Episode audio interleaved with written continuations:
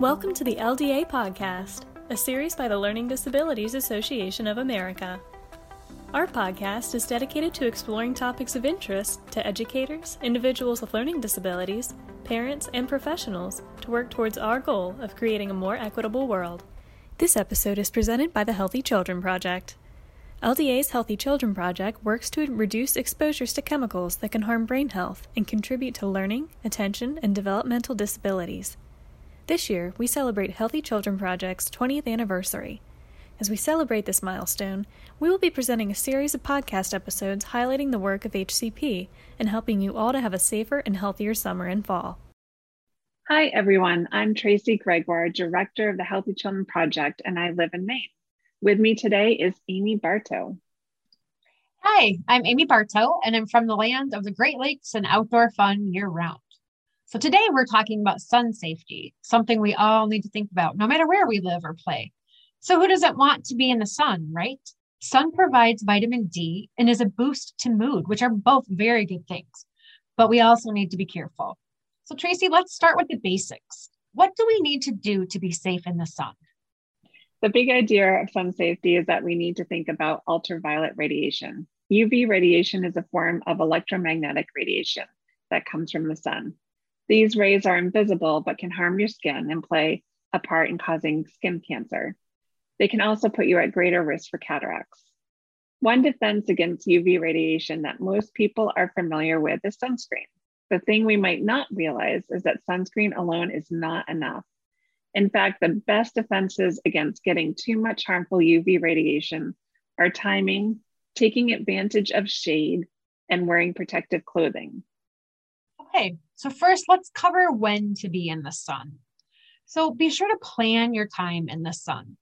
UV rays are at their strongest between 10 a.m. and 2 p.m. So, when possible, go outdoors in the early morning or late afternoon when the sun is lower in the sky. And then UV radiation peaks about midday. So, if you are out at that time, find shade or be sure to make your own. You can find a tree to eat under or set up a sun shelter like a tent or an umbrella.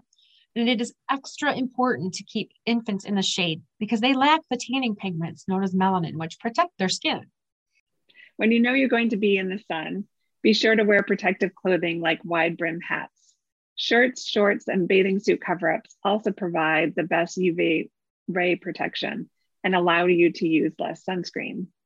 Also, don't forget the sunglasses. Good shades protect your eyes from UV radiation and decrease your risk of early cataracts and retinal damage.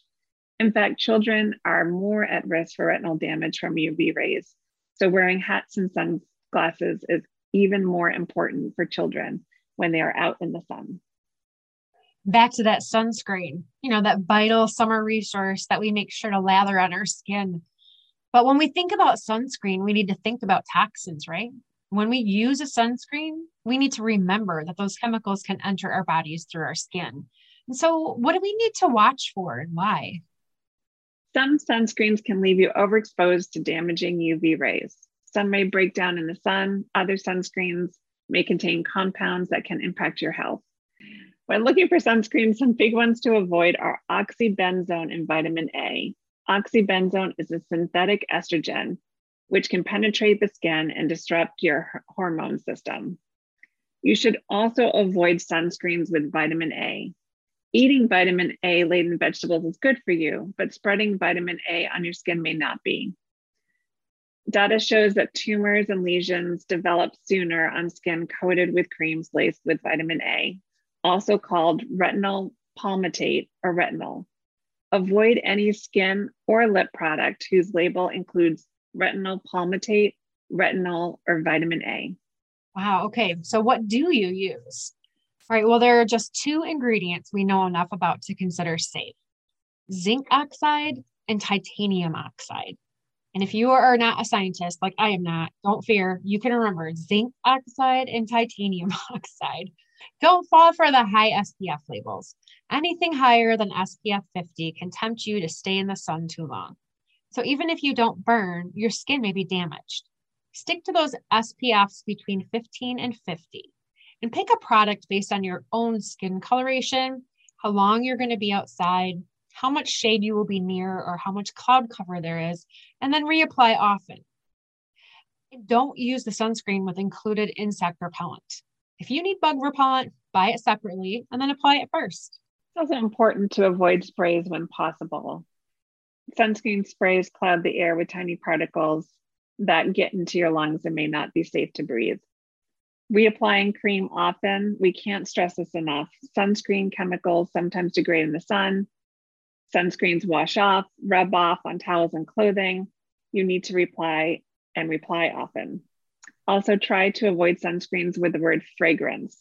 The word fragrance is often used to hide any number of synthetic chemicals, including phthalates, which can harm children's brain health. Need help picking good sunscreen? We recommend checking out Environmental Working Group's sunscreen database. They rate the safety and efficacy of SPF rated products, including hundreds of sunscreens and SPF moisturizers, as well as lip products. They give high ratings to brands that provide broad spectrum, long lasting protection with ingredients that pose fewer health concerns when absorbed by your body.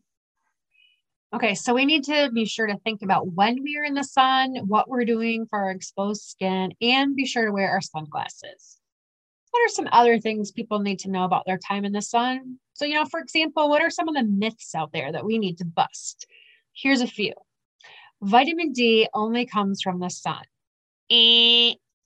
Many people don't get enough vitamin D, a hormone manufactured by the skin in the presence of sunlight. Your doctor can test your level, though, and recommend supplements if you are low in this vital nutrient. And men don't need to worry about skincare as women do. Eh. In 2012, twice as many American men died from melanoma as women did. Ah, and the one that haunted me as a teenager you only need sunscreen on sunny days. No. Even on cloudy days, 80% of the sun's UVA rays may pass through clouds and burn your skin. Yeah. We are in the land of four season sports. So here's a big one. You only need to worry about protecting your skin in the summer. No. The sun is the sun all year round. In fact, snow reflects the sun like water does. So anytime you're in the sun, you need to think about how you are protecting your skin and your eyes. And a big one all over that people with dark skin do not need to wear sunscreen. This is a serious one. Everyone needs to protect their skin. People of color have lower risk of developing skin cancer, but it is often diagnosed at a later stage, making it harder to treat. It is often found in areas of skin not typically exposed to the sun, like under the finger and toenails and on the bottom of the feet. In fact, the bottom of the feet is where 30 to 40% of melanomas are found in people of color. Bob Marley, that famous reggae musician, died at 36 of skin cancer. A malignant melanoma was found under the skin of his toe, and the cancer spread throughout his body. One important thing to remember is that early detection is key. The Healthy Children Project has a great video by the American Academy of Dermatology Association on people of color and skin cancer. We posted the video on our healthychildrenproject.org slash sun safety webpage. Oh, thank you. So planning your time in the sun and protecting your skin are two of the big ideas for having a safe and healthy summer. Remember to look for zinc oxide or titanium oxide in your sunscreens. And for those four season outdoor folks, utilize sunscreen year round. Check your skin regularly for new moles that are irregular in shape, color, or growing. And if you're concerned, ask your primary care physician about seeing a dermatologist. The Healthy Children Project advocates for safer products and healthier food, water, and air that are free of chemicals that harm children's brain health. If you found this information today helpful on safety in the sun, please share and don't forget to check out our website at healthychildrenproject.org for more resources and updates on what we are doing to protect your family's health.